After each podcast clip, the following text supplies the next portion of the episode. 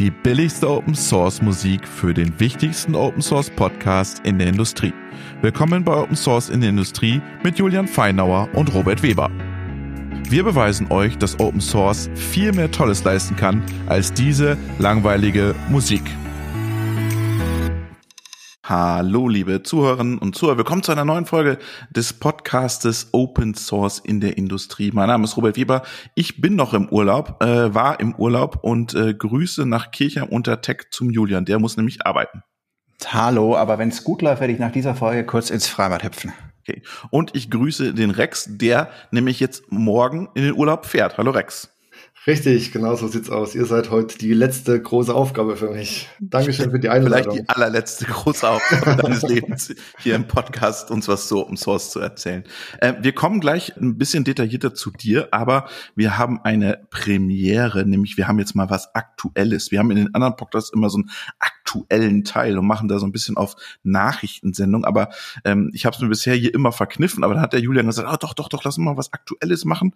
Und zwar gestern hat der Forschungsbeirat der Plattformindustrie 4.0, die gibt's ja so seit zehn Jahren, ähm, hat eine Studie vorgestellt und die Studie heißt Open Source als Innovationstreiber für Industrie 4.0. Wer hätte das gedacht, lieber Julian? Ja, also ich muss tatsächlich sagen, ich ich bin jetzt nicht richtig sattelfest, wer Basis 4.0, Plattform Industrie 4.0, Allianz Industrie 4.0, weil es gibt bei dem Basis äh, 4.0 Projekt, was glaube ich auch von der Ali Plattform äh, Industrie 4.0 kommt, gibt es einerseits das Open Source Projekt BASIX mhm. 4.0 X am Ende und es gab auch schon einen Förderaufruf im letzten Jahr, wo Open Source Projekte gefördert worden, die sich also rund um das Basics angesiedelt haben. Das heißt, das ist jetzt nicht ganz neu, aber es kommt eben, würde ich sagen, inzwischen voll auch an dieser Stelle an. Mhm. Sehr gut. Federführend ist da der Professor Michael Ten Hompel vom Fraunhofer IML aus Dortmund. Das sind ja eigentlich Intralogistiker oder Logistiker. Sehr spannend. Die haben uns auch schon mal ein paar Mal auf, auf LinkedIn geschrieben bei uns im Podcast, äh, haben damit interagiert. Äh, von daher, die laden wir jetzt mal ein mit ihrer Studie, was die da rausgefunden haben. Das sind ja Wissenschaftler, die müssen immer was rausfinden. Von daher äh, laden wir die jetzt mal in den Podcast ein, um mit denen über diese Studie dann zu sprechen. Heute haben wir uns einen besonderen Gast eingeladen, der ist nämlich über, ich, äh, Rex, über die Folge mit, mit Mercedes bist du über, auf uns aufmerksam geworden, oder? Auch schon über, ich glaube, Andy im Ländl hieß die Folge. Andy in the Land, ja. Schöne Andy Grüße an Andy in the Land, ja. Genau. Das war eine gute Folge, ja. Ich kenne den Alexander auch, den Andy, genau. Das ist nicht der Andreas heißt er, nicht Alexander. Ah, Andreas, natürlich, da geht's schon los, ja. Andreas. Ja, siehst du? Äh, genau. Und genau. Andy aus the Land, also hier schöne Grüße nochmal. Andy war eine tolle Folge damals mit Bosch. Ja. Und jetzt ist der nächste Automobilzulieferer sozusagen hier in der, in der Schlange. Und zwar Rex Schilaski. Hallo Rex, grüß dich. Hallo, erstmal vielen Dank für die Einladung nochmal. Ich freue mich, dass ihr mich eingeladen habt. Genau, spreche auch so ein bisschen für mein Team, muss ich sagen. Alles, was wir gleich besprechen, das ist schon auch nicht nur von mir. Nicht nur, alles von Rex ja, entwickelt. Nur, aber, aber ich vertrete das gern. Rex, bevor wir anfangen, stell dich doch kurz äh, den Zuhörern und Zuhörern in zwei, drei Sätzen vor. Ich habe gehört, du hast deinen Lebenslauf vorbereitet für diesen Podcast. Den habe ich vorbereitet, genau. Den hast du vorbereitet, sehr gut. Und wann bist du das erste Mal mit äh, Um Source in Berührung gekommen? Genau, dann fliege ich mal ganz schnell durch, durch die Karriere, genau. Warum haben Sie sich hier beworben bei diesem Podcast? Warum habe ich mich beworben? Genau, genau. Also erstmal ganz kurz vielleicht, genau. Ich bin so Baujahr 71, bin noch quasi hinter der, hinter der Schutzwand aufgewachsen äh, bis, bis 89 und habe dann Elektrotechnik studiert in, in Dresden damals noch. Genau, Elektrotechnik, Regelungstechnik und bin dann 97 damals noch bei Alfred Tevis eingestiegen in die technische Zukunftsentwicklung. So hießen, so hießen R&D-Abteilung früher. Genau, habe mich da ein bisschen mit, mit so tatsächlich auch Bremsenthemen beschäftigt am Anfang, mit einem ABS, elektrohydraulische Bremse, aber hatte damals eigentlich schon, schon ganz viel Bock auf alles, was drumherum ist um die Entwicklung, also sprich Tooling, Visualisierungslösung und so weiter. Und habe dann mich letztlich mit einem Team so ein bisschen abgespalten innerhalb dieser Vorentwicklung und wir kümmern uns seit 2015 um äh, Vorentwicklungsthemen, um RP-Tools, äh, Simulation, aber eben auch um eCal und Open Source, genau. Mhm. Ja, mein erster Kontakt, also ich habe tatsächlich noch als Urgestein auf einem äh, 8-Bit-Computer gelernt mit LCD-Anzeige und Folientastatur, genau. Hieß ganz famos damals Lerncomputer 70, Lerncomputer 80 ist er genau, 1980 entwickelt. Hab dann so ein bisschen Karriere gemacht über den C64 zum Amiga und dann später auch leider zum PC als Commodore. Schade, eigentlich untergegangen ist. Genau, und habe aber damals auch schon tatsächlich die, ähm, die ersten Programme geschrieben. Leider nicht veröffentlicht, aber habe auch viel genutzt aus dem Public Domain Bereich, ist das damals mhm. ganz famos auf Disketten. Genau, und da kam ich schon so ein bisschen in Berührung. Wann das genau war, kann ich gar nicht so genau sagen, aber in den 90ern. Bist du jetzt dein ganzes Leben schon bei Conti? Ja, man traut sich kaum zu sagen. Also ich bin tatsächlich von 97 so Konzernfreak haben wir jetzt hier. Ja, wow. ja, ja, ja. Ich habe ich hab, ich hab ein, ich hab einen Brief bekommen. Herzlichen ja? Glückwunsch zu 25 Jahren. Ich konnte es gar nicht glauben. Oh Gott. Ähm, ja, ich habe oh, den, ich hab oh. den Absprung verfasst, glaube ich. Aber ehrlicherweise muss man sagen, diese Vorentwicklungsthemen, klingt jetzt nach 20 Jahre äh, immer das Gleiche. Ist es aber nicht. Also die, die, die Systeme haben sich extrem geändert, auch die Projekte, die wir bekommen haben. Und eigentlich musste ich tatsächlich auch innerhalb dieser 20 Jahre x-mal tatsächlich völlig neue Themen angehen. Und damit war es nie ganz langweilig. Der Julian hat sich ja euer Projekt angeschaut im Vorfeld dieses Podcasts, Julian, gell? Ja, habe ich wirklich. Ich habe auch ja. Fragen gestellt dazu. Ich hoffe, sie waren nicht ganz doof. Ja, dann lass mal hören. Was, was, was ist das für ein Projekt, Rex, das ihr da gerade macht? Genau, das Projekt äh, nennt sich ECAL. ECAL steht für Enhanced Communication Abstraction Layer. Eigentlich ein Arbeitstitel, der dann letztlich zum, zum Projektnamen wurde. Ja, das Projekt kam daher, dass in den, wann wird das gewesen sein, um die 2010er Jahre dann das Thema autonomes Fahren auch bei mhm. Condi immer stärker wurde, auch in der Vorentwicklung. Und ich hatte damals ein System gesucht, was mir diese Anforderungen, die autonomes Fahren hat, an die Middleware abbildet. Und ähm, das sind Sachen wie verteiltes Rechnen, dass massive Daten anfallen, die verarbeitet werden müssen mit geringer Latenz. Wir hatten einen Mischmasch in den Fahrzeugen damals noch von verschiedenen PCs und Embedded-Geräten, die mit verschiedenen Betriebssystemen arbeiten. Also eigentlich ein Albtraum für jeden äh, DevOps. Und ich wollte eigentlich ein System finden, was mir diese ganzen Systeme auf einem gewissen Level abstrahiert und die Kommunikation per Ethernet möglichst einfach und möglichst performant herstellt. Und ich habe damals auch schon meine Hausaufgaben gemacht, weil man soll ja kein Open Source machen und nichts von Open Source nutzen. Also habe ich lange analysiert und geschaut, was am Markt gibt. Aber es passte wirklich nichts 100 Prozent. Ich habe mir das ROS damals angeschaut, bekanntes System, Robot Operating System in der Version 1. Das war noch zu langsam damals. Es gab äh, kommerzielle Systeme, die waren sehr, sehr teuer aus dem Militärbereich damals noch. Genau, und letztlich habe ich mich hingesetzt und gesagt, wie müsste es denn aussehen? Ich mache mal ein ganz kleines Programm, das äh, werde ich irgendwann wegwerfen. Ja, und das war, ich glaube, 2015, irgendwo in dem Dreh. Genau, ich habe es dann auch mehrmals weggeworfen, wie bei jeder Entwicklung und neu angefangen. Aber ähm, genau, das war zunächst eine interne Entwicklung, mhm. die auch sehr gut ankam, die auch dann in allen Fahrzeugen lief. Ja, und dann ging es los mit Kooperationsprojekten mit diversen Firmen und dann wurde es schwierig. Moment, also du hast eine Software entwickelt und die habt ihr dann verkauft, oder? Die haben wir nie verkauft. Also das ist auch so ein so. Thema, über das können wir, glaube ich, später noch sprechen. Ja? Immer sehr schwer zu argumentieren, was der Nutzen von, von Inner Source oder Open Source ist an der Stelle. Mhm. Ja, da können wir, glaube ich, noch drauf eingehen. Aber das System war reines Vorentwicklungssystem in der Vorentwicklung, um unsere Fahrzeuge innerhalb der Fahrzeuge zu vernetzen, damit die Algorithmen verteilt laufen können, damit sie effizient diese ganzen Bildverarbeitungsthemen, Umfeldmodell, äh, Trajektorienplanung, äh, das bedarf halt einfach sehr, sehr, sehr große Rechenleistung und die war damals auch nicht auf einem Gerät abbildbar. Das heißt, es gab immer mehrere PCs. Genau. Und es wurde so benutzt, aber dann kam es eben langsam zu dem Punkt, wo die ersten Kooperationen stattfanden mit der TU Darmstadt, damals auch mit General Motors, glaube ich, gab es eine Kooperation. Und jetzt wurde es richtig schwierig, weil in der Vorentwicklung gibt es halt sehr, sehr viele geförderte Projekte von der EU, Kooperationsprojekte mit Universitäten. Und eigentlich könnte man jetzt sagen, hey, pass auf, wir stellen euch die Mittelwehr bereit und ihr entwickelt genau gegen diese Schnittstelle und dann können wir super im Auto uns alle integrieren mit unseren Einzelmodulen. Ging aber nicht, weil für jedes dieser Kooperationsprojekte muss natürlich ein extra NDA gemacht werden. Äh, es, es gibt unheimlich langsame Schleifen halt, wie man dann letztlich die Software austauschen kann. Und das hat mich damals schon sehr geärgert und mein Team und ich, wir dachten, ja, eigentlich wäre es perfekt, das wird es Open Source geben, dann könnten wir einen Link schicken und dann eine gute Lizenz, die möglichst offen ist und dann wäre das Thema einfach abgehakt und wir brauchen da auch keinen Aufwand investieren. Vielleicht von mir eine Frage. Das heißt, die treibende Kraft für euch war wirklich das Thema einfache Integration mit anderen Nutzern sozusagen.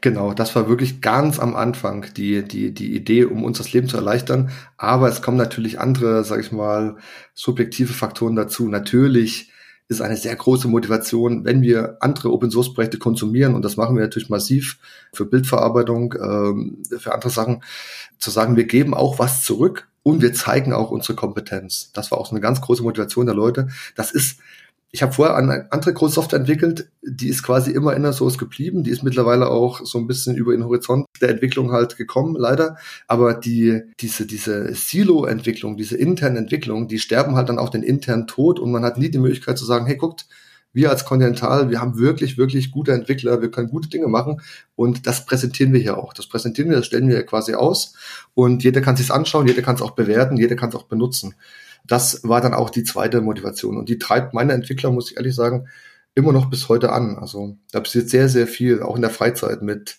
ja, da werden Tassen bedruckt, da werden Dokus geschrieben, YouTube-Videos gemacht. Also die eigene Motivation darf man nicht unterschätzen hinter, hinter Open-Source-Projekten. Das ist aber eine, eine ganz interessante Geschichte an der Stelle, vielleicht der Einwurf von mir, denn das ist ja eine durchaus äh, typische Biografie sozusagen für Open Source Projekte. Also inzwischen gibt es sehr, sehr viele Open Source Projekte, die entstanden sind als interne Tools. Mhm. Na, und irgendwann hat sich dann die, das Unternehmen, was, was irgendwie dieses Open Source Projekt entwickelt hat oder gepflegt hat oder das Team dafür eingesetzt, dass es Open Source wurde mit verschiedenen Motivationen. Also eine Motivation ist sicherlich immer das, was du gesagt hast, Rex, ne, dass man sagt, man möchte irgendwie viel lieber offen arbeiten, zeigen, was man tut, bei Problemen irgendwie zeigen können, in welchem Code man das Problem hatte mhm. und so weiter. Und eine andere Motivation sicherlich auch, dass es vielleicht andere Use Cases noch gibt für eine irgendwie eigentlich sehr coole Technologie. Ja. Das teilweise sogar, ne, du hast jetzt Inner Source gesagt, teilweise funktioniert der Open Source Mechanismus sogar für so Inner Source Themen irgendwie besser, weil Open Source ist relativ klar, wie es geht. Inner Source ist nicht in jedem Unternehmen irgendwie ein Thema. Ja, gut, guter Punkt. Und ein sehr namhaftes Beispiel, das mir da immer einfällt als erstes Beispiel, ist das Thema Apache Kafka. Das wird jetzt nicht jeder kennen. Rex, du kennst es sicherlich, ne? Apache Kafka, was ursprünglich mal ein internes Projekt war bei der Firma LinkedIn.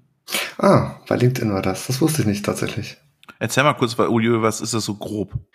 Letztendlich ist Apache Kafka, das ist fast sogar sowas ähnliches wie, wie ECAL, äh, sozusagen. Ne? Das ist eine Art dauerhafte Nachrichtenpuffer, würde ich jetzt mal sagen, wenn man das mal so wortwörtlich übersetzt ins Deutsche. Das heißt, LinkedIn hatte das Problem, dass wenn viele Leute auf LinkedIn waren und viele Dinge getan haben, dann, dann sind ganz viele Events angekommen auf mhm. ihren Servern und die mussten alle einfach in der richtigen Reihenfolge mal gespeichert werden, um dann im zweiten Schritt verarbeitet zu werden weil wenn du dich mal kurz abspeicherst und, und irgendwie gerade nicht dazu kommst, die zu verarbeiten oder zu wenig Rechenpower hast, dann verlierst du irgendwann im Zweifelsfall Events. Daraus ist sozusagen Apache äh, Kafka entstanden als eigenständiges Softwareprojekt, inzwischen auch als gigantisch großes Business, als de facto Standard für jegliche Applikation. Mhm. Hast du, Rex, dieses, dieses Inner Source, Open Source, hast du diesen Konflikt gehabt in eurem Projekt? Ja, das hat sich, das hat sich quasi durch diese verschiedenen Entwicklungsstadien quasi durchentwickelt, das Projekt. Also, wenn ich ganz weit zurückdenke, um vielleicht mal noch mal ein bisschen auszuholen, es ist ja unglaublich, wie sich die Technologie oder auch die, die Denke über Softwareentwicklung gewandelt hat. Ja, ich bin jetzt wirklich lang dabei und ich kann mich am Anfang erinnern, Releases wurden tatsächlich auf Disketten gemacht, die dann in den Safe verschwanden, beschriftet. Mhm. Ja, das war die Release quasi, ja. Und dann kam auch bei Continental, aber auch bei allen anderen, glaube ich, großen Herstellern Versionierungssysteme auf, zum Beispiel auch, wir hatten eine gewisse Evolution gegangen über, über schlechte Systeme wie CVS, später Subversion, dann am Ende eben doch GitHub, die erstmal überhaupt diese transparent Transparenz möglich gemacht haben, dass man überhaupt, wenn man möchte, gemeinsam entwickelt. Das mhm. funktioniert natürlich nicht von Anfang an, weil Abteilungen sind gewohnt, die kriegen Budgets, die haben ihren, ihre Silo-Entwicklung und ja, ich kann die auf GitHub legen, aber warum soll ich die eigentlich public machen? Ich kann die auch privat halten, dann sieht's halt niemand und dann mache ich das für mich. Aber auch das hat sich dann über die Zeit immer mehr gewandelt und dann gab es tatsächlich eine Art Landingpage, die gibt es immer noch in Conti, ähm, die dann dieses, diese Inner Source Projekte sehr, sehr gut zusammenfasst, darstellt, die auch eine gewisse Mindestqualität an die Projekte voraussetzen, gut dokumentiert, gut strukturiert, ja, von hoher Softwarequalität und so weiter, um bewusst zu sagen, auch im Konzern gibt es eine Plattform, wo jeder suchen kann, wo jeder sich bedienen kann. Und eigentlich ist das das Sprungbrett für Open Source, als wir aber Open Source gegangen sind, damals gab es dieses Inner Source Landing Projekt noch nicht und wir sind halt direkt rausgegangen. Wir waren noch die Ersten. zumindest die ersten, die ein großes C++-Projekt rausbringen wollten. Und natürlich mussten da erstmal Mechanismen geschaffen werden, es mussten Prozesse geschaffen werden. Und das war am Anfang sehr, sehr aufwendig. Mittlerweile hat sich das so ein bisschen tatsächlich ganz gut äh, eingeschliffen. Auch dieses Manifesto von Daimler war sehr, sehr spannend. Also da haben wir natürlich ganz drauf geschaut und das kann ich eigentlich direkt unterschreiben. Also wie gesagt, ähm, es war viel Überzeugungsarbeit notwendig, weil natürlich Ängste da sind. Äh, es geht um immer um, um Lizenzen, es geht um generellen IP-Schutz äh, und so weiter. Und dieses Problem auch, den Nutzen zu berechnen, also ein Riesenthema, zu sagen, okay, was ist denn jetzt der Nutzen? Wir geben Software nach draußen, Moment, und die kann, die kann hier jeder sehen und auch runterladen und verändern. Und dass es dann Klick macht und man sagt, ja, aber es hat trotzdem sehr, sehr große Vorteile. Wir sparen tatsächlich auch selber Geld und wir haben einen gewissen Qualitätsanspruch an diese Software, wenn sie rausgeht, den wir erfüllen müssen. Und das darf man nicht unterschätzen halt. Ja, äh, ein, ein, ein, Open Source Projekt, das ist halt auch wirklich sichtbar und da können viele Leute drauf schauen und das steht auch manchmal in Konkurrenz zu anderen Projekten und das treibt schon auch an, die Qualität. Mhm.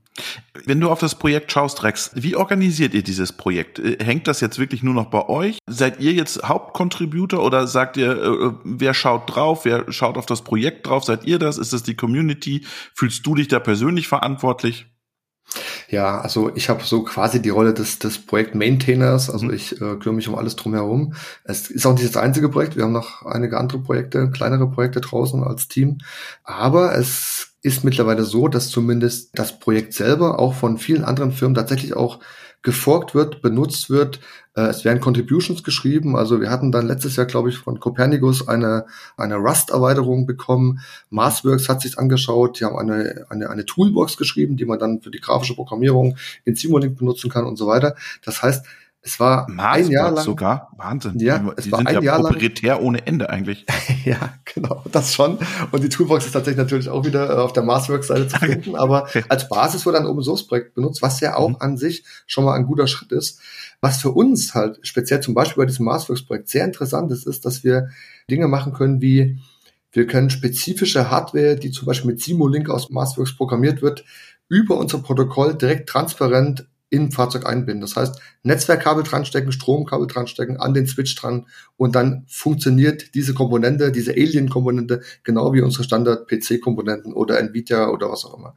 Äh, und das ist jetzt ein ganz klarer Vorteil. Das wäre nie gelaufen, wenn wir nicht sozusagen die Software rüberwerfen könnten und sagen können, hier, schaut es euch an, baut das in eure Toolchain, integriert das in eure Toolboxen und dann nutzen wir das wieder als Continental intern auch. Und andere natürlich auch.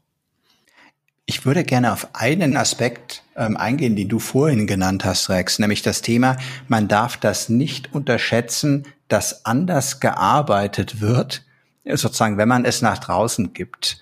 Das würde ich grundsätzlich unterschreiben. Die Softwarequalität von Open Source Projekten ist, glaube ich, immer höher grundsätzlich als die von ja. äh, internen Projekten, sozusagen, wo es keiner sieht. Hab mich aber kurz, wie du das erzählt hast, erinnert gefühlt an die Idee des Panoptikon das ist eine Gefängnisbauweise, die man sich mal irgendwann vor 200 Jahren erdacht hat, ne, wie man es eben schafft, dass ein Mensch ganz viele andere Menschen überwacht. Also eher sehr negativ konnotiert. Ich wollte gerade sagen, ich weiß nicht, ob ich das Bild schön finde, aber sozusagen. Wie, wie würdest du das einschätzen? Ist das ein äh, ja, negativer Druck, der da auf dem Entwickler lastet, oder ist das eher ein positiver Druck im Sinne, äh, ne, wie, wie der Künstler, der sich jetzt irgendwie freut, dass er das Bild, das er gemalt hat, irgendwie, dass sich das auch jemand anschaut? Ja, also das Bild mit dem Künstler gefällt mir deutlich besser. Also auf, auf jeden Fall, auf jeden Fall, und zwar genau in diese Richtung. Und ich finde auch tatsächlich, dass gute Softwareentwicklung, ja, ich will jetzt nicht sagen Kunst, ja, aber es ist schon so ein bisschen ein, ein kreatives Werk. Der Druck ist eher positiv. Das heißt, man ist ständig in Diskussion, welches Feature, was andere Projekte haben, äh, welche Art von qualitativer Dokumentation kann man jetzt noch als nächstes draufsetzen, um da noch mehr die, die Usability äh, zu haben, noch mehr diese, noch mehr den, den, den Showcase sozusagen hervorzuheben. Ja, wenn andere zum Beispiel eine fortschrittliche Art haben, wie man äh, GitHub Actions benutzt oder wie man eine Doku halt äh, mit ansprechenden äh, Bildern anreichert halt, dann versuchen wir das natürlich schnellstmöglich halt entsprechend auch bei uns einzubauen, äh, um zu sagen, okay, es ist, es soll ein modernes äh, Open Source Projekt sein und diese Arbeit wäre intern auch möglich, aber eigentlich nicht unbedingt nötig, sage ich mal. Ja. Und äh, deswegen ist es schon ein sehr, sehr positiver, ein positiver Stress quasi, der dadurch entsteht, äh, wo man auch in der Freizeit schaut. Ich habe die Projekte bei mir auf dem auf dem Smartphone. Ich ich bekomme halt Push-Messages, wenn was passiert. Ja, ja, genau. Das würde man vielleicht nicht bei jedem Projekt machen. Die Künstlersozialkasse freut das, wenn jetzt Entwickler auch äh, in die Künstlersozialkasse mit einzahlen müssen. Ja, wunderbare Idee habt ihr da. Ja. Softwarearchitektur ist Kunst, ja, wenn sie lange halten soll. Ja, ja. Ist das Kunst oder muss das weg? Oder kann, kann das, das weg? Muss leider kann das weg? weg. Ja, ja. Nein, aber diese, diese, diese, diese Qualität ist wirklich zweifach. Man kann es wirklich sagen. Das eine ist die Qualität, die man machen muss einfach. Die hat auch, den Anspruch hat Continental auch. Du darfst nicht rausgehen, wenn das nicht eine gewisse Mindestqualität hat. Das macht auch totalen Sinn. Und dann kommt aber noch die Qualität der Eigenmotivation der Entwickler zu sagen, nein, ich mache es hundertprozentig, weil natürlich auf die Pull Requests, ich sehe das auch in den Statistiken, wird geschaut, auf die Issues wird geschaut. Wie schnell wird eine, eine Frage beantwortet zum Beispiel, ja? Wie schnell können wir was fixen halt? Das sind so indirekte Motivationen, die natürlich die Gesamtqualität extrem fördern. Jetzt, wenn du mal, mal in eure Industrie schaust, ähm, wird das da auch so gesehen? Äh, klar, wenn du mit anderen Softwareentwicklern sprichst, die sehen das wahrscheinlich genauso, aber wenn du mal in die Industrie schaust, wie sieht das die Führungsebene dort? Ja, ähm, ich habe bisschen das Gefühl zumindest, dass diese ähm, Open Source Kultur schon eher bottom-up in die großen traditionellen Firmen reinkommt, ja, weil, wie ich vorhin schon gesagt habe, es macht natürlich für einen Manager auf den ersten Blick keinen Sinn, zu investieren in Entwicklungskapazitäten, die etwas entwickeln, das jeder andere reusen kann. Ja? Mhm. Aber es ist relativ schnell erklärt auch und relativ schnell auch klar und auch relativ schnell nachgewiesen an ganz praktischen Beispielen, die wir auch jetzt haben über die Jahre, dass der, dass der Nutzen sehr schnell da ist einfach. Auch so Themen wie, dass wir eben als Erster einen gewissen Standard setzen, dass wir sagen, okay, äh, wir haben jetzt ein sehr, sehr gutes Messformat zum Beispiel entwickelt, wie wir die ganzen Daten in den Fahrzeugen messen können. Und dafür gibt es ganz viele mögliche Integration. Man kann sie in MATLAB öffnen, man kann sie in Python Script Language öffnen, man kann sie visualisieren und so weiter. Wir haben mit einer Firma aus Kalifornien auch ein Projekt angefangen, jetzt mit Foxglove für eine Webvisualisierung. Ja. Das sind Sachen, wo wir quasi dann im zweiten Gang nicht gegen andere APIs entwickeln müssen, nicht andere Standards hinterher entwickeln müssen, sondern wir können sagen, hey, wir haben das schon, wir hatten es als Erste, weil wir haben es auch rausgebracht und im besten Fall äh, in einem Kooperationsprojekt nutzen die anderen den gleichen Standard und der Aufwand ist bei uns quasi null an der Stelle. Mhm.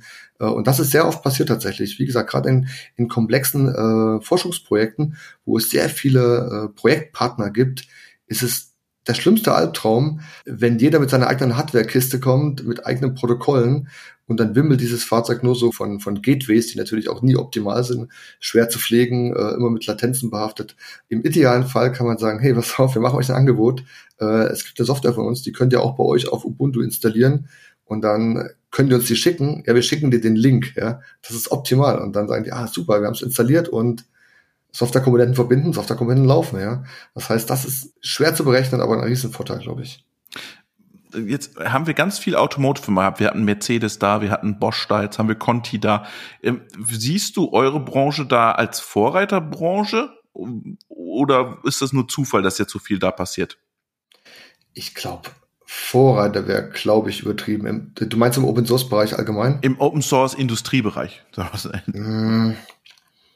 Ja, Open Source Industriebereich ist schwer einzuschätzen, ja. Open Source Bereich sicherlich nicht, ja. Ja, absolut. ganz, ganz klar. ich glaube, ich glaube, ich sage da nichts, äh, was keiner weiß, aber im Industriebereich hat, glaube ich, schon das Thema autonomes Fahren diese Open Source Thematik nochmal stark befeuert. Das glaube ich tatsächlich und da sind wir jetzt, das geht jetzt sehr, sehr schnell, was passiert. Also wie gesagt, das Daimler Manifest fand ich sehr, sehr gut, ja. Da war als wir schon Open Source waren, noch nicht so wahnsinnig viel zu sehen von, äh, von Daimler Seite, aber jetzt geht das sehr, sehr schnell. Das heißt, äh, da wird schnell nachgeholt. Apex AI, große Firma, mittlerweile, also groß, ja, aber zumindest ein großes Startup mittlerweile, mhm. entwickelt ein Art Fahrzeug äh, Operating System auf Basis von Open Source Komponenten. Die Vernunft oder die Einsicht, die mittlerweile gekommen ist, ist, glaube, dass man früher gesagt hat, wir als Conti, wir sind eine sehr, sehr große Firma, wir setzen Standards immer, was wir machen, ist Standard, ja.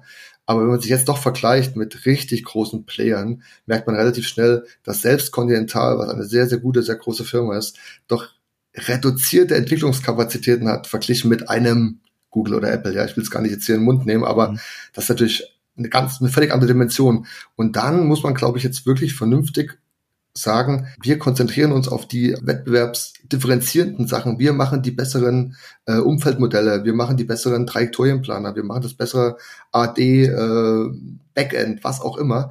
Aber wir wollen eben nicht Software verkaufen als Produkt, die nur der Entwicklung dient, zum Beispiel, mhm. oder die Interfaces darstellt. Da lass uns doch zusammengehen, lass uns in die Software Defined Vehicle Group auf in Eclipse zusammengehen, lass uns da schauen, wie unsere Komponenten zusammenpassen, so dass wir da wenigstens halbwegs unsere unsere unsere Ressourcen halt äh, unsere geringen Ressourcen an der Stelle wirklich verglichen bündeln können. Und ich glaube, diese Einsicht ist jetzt da und jetzt geht alles relativ schnell. Jetzt bist du ja nicht der Chef von der Entwicklung, ne? Du hast ja jemanden über dir sitzen, ne? Wie findet der das so? Nicht nur ein. Ja. Also, ja.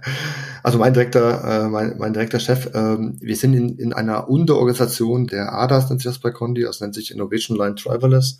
Wie der Name schon die, von dieser, von dieser Unterorganisation heißt, Innovation halt, äh, das wird schon extrem gefördert und auch intern dargestellt. Also da muss ich tatsächlich sagen, bin ich in dem glücklichen Zustand, dass diese internen Budgets auch einfach da sind und dass das Team auch nicht getrieben ist, das ist auch ein großer Vorteil von einem spezifischen Kunden, ja, so, so böse wie das klingt. Wir, wir mögen natürlich unsere Kunden, ja, aber wenn ein Kunde dahinter steht, der sagt, hier, ich brauche dieses Feature am 1. Juli 2022 und das ist so vereinbart und ein dicker Milestone dran, da wird auch mal ein Kompromiss gemacht. Und glücklicherweise waren wir bisher nie in der Situation, dass wir sagen mussten, wir machen eine, ja, eine schlechtere Architektur zugunsten der Zeit. Das heißt, wir konnten immer sagen, okay, lass uns dieses Recording-System zu Ende entwickeln und dann hält es auch über viele Jahre und braucht keine weitere Pflege. Und genau, genauso ist es die letzten Jahre gelaufen. Wenn ihr Leute akquirieren wollt, wollen die dann, äh, ist das ein Kriterium, wenn du mit denen sprichst, äh, wir wollen Open Source arbeiten? Wäre es für mich schon. Ich mache jetzt mhm. keine Interviews, äh, zumindest die letzte Zeit nicht mehr aber wäre es für mich schon. Und ich glaube tatsächlich, dass man sich da eigentlich relativ wenig Sorgen machen muss. Ich glaube, es ist eher andersrum der Fall, dass wir uns darauf einstellen müssen, dass wenn junge Entwickler von der Uni direkt in die Industrie übergehen, halt, dass die eigentlich schon diese Kultur mitbringen und sagen, ja, natürlich benutze ich Bibliotheken. Was muss ich beachten?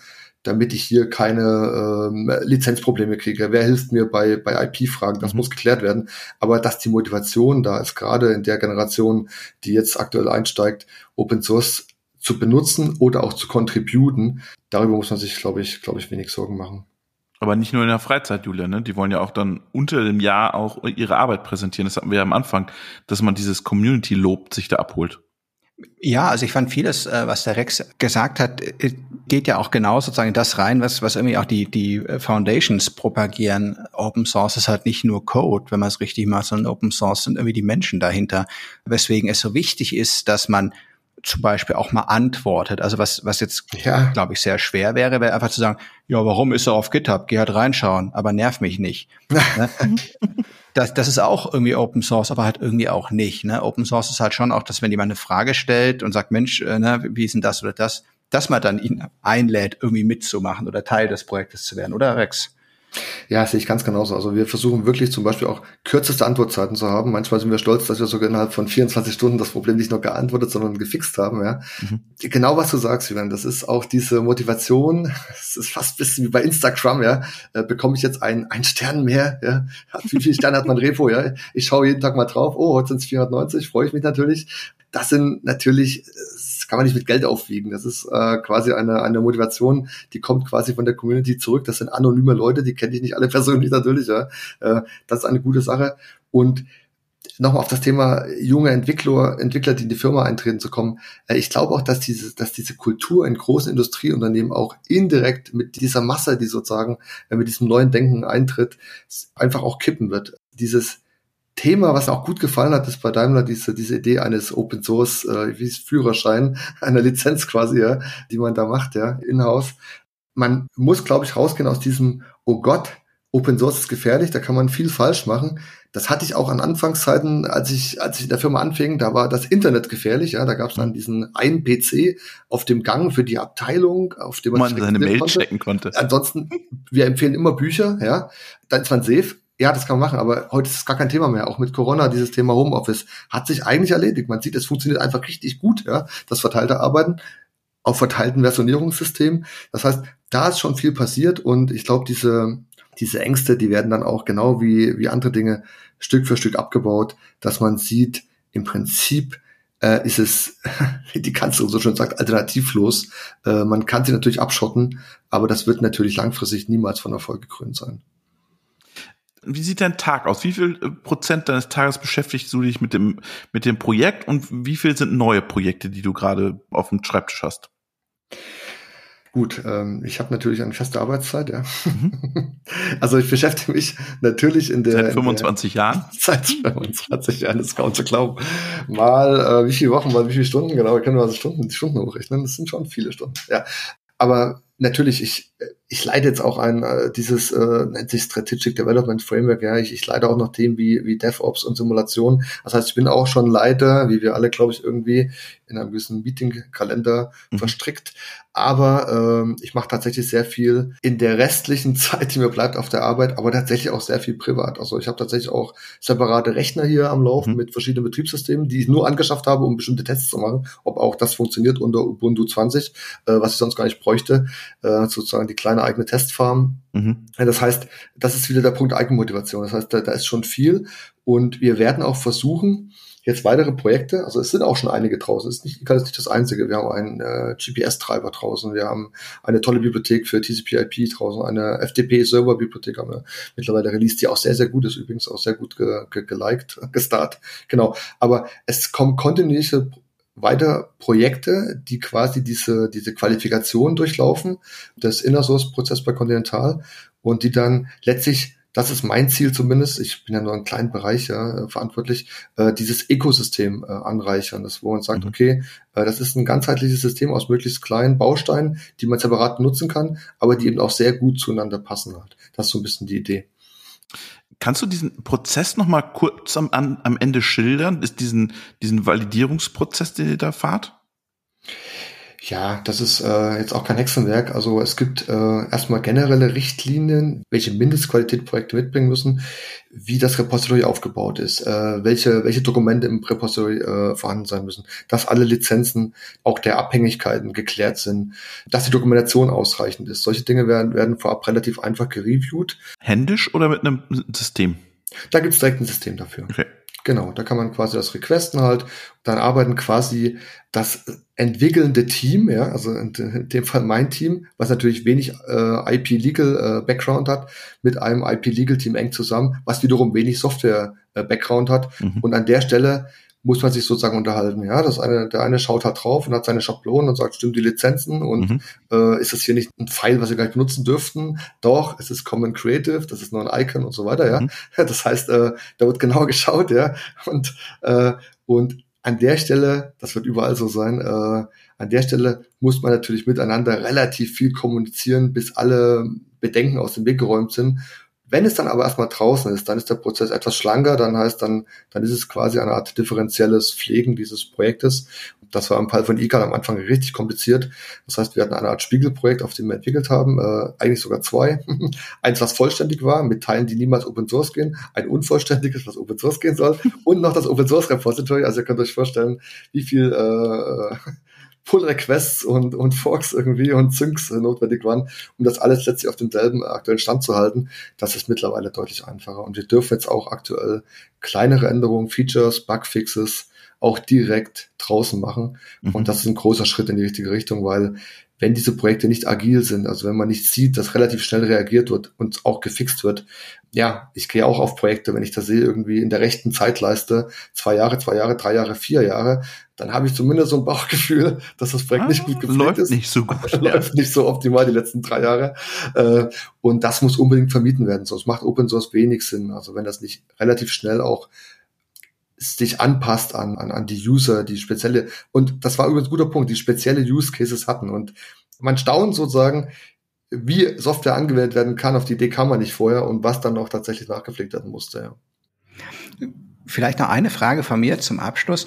Gibt es denn bisher so, so Use Case oder Szenarien, wo, wo EK ganz anders verwendet wird, als ihr das ursprünglich gedacht habt? Vielleicht sogar nicht in einem Automotive-Umfeld? Äh, ja, das kann ich ja gar nicht so ganz genau sagen, weil äh, wir bekommen äh, oft Fragen und äh, dann sage ich, ja, okay, was, was, was macht ihr denn gerade? Ja, äh, zum Beispiel äh, weiß ich, dass eine, eine Firma, ich glaube, die heißt Trellis, die habe ich auch verlinkt unten auf der README, ja, die benutzen ICAL, um äh, Agrar-Roboter äh, zu entwickeln, also äh, Saatroboter, die dann äh, mit ICAL laufen.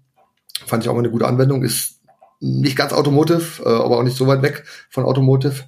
Ich habe auch schon von Projekten gehört, die es als reine Datenübertragung benutzen, um zum Beispiel äh, zwischen verschiedenen Applikationen große Daten äh, schnell auszutauschen, zum Beispiel im AI-Umfeld, ja, um halt irgendwelche äh, Netze zu trainieren, solche Dinge halt, ja. Mhm. Rex, vielen, vielen Dank für deinen Einblick in, in die Conti Open Source Welt. Wir wünschen dir einen schönen Urlaub. Wo geht's eigentlich hin oder bleibst du daheim? Ähm, wir fahren, also es ist so halb geplant. Wir fahren Richtung Belgien und dann weiter nach England. Okay. und Auf wollen ein bisschen, wollen ein bisschen Sprit verfahren. Äh, ja, es wird. Äh, es ist, ist ja auch so günstig gerade. ja, genau. Das war, das war, die Idee dahinter. Nein, aber Schnäppchentour so. Ja. ist ein bisschen flexibel noch, aber es ist auch nur eine Woche. Aber sehr schön. Wir wünschen dir einen schönen Urlaub. Leg mal das Smartphone ein bisschen weg, würde ich jetzt, würde deine Frau wahrscheinlich sagen, dass ja. du nicht die ganze äh, Notifications da bekommst, weil du sollst jetzt mal Urlaub machen. Mache ich natürlich nicht. Sonst schaffst du die nächsten 25 Jahre nicht. die will ich noch schaffen.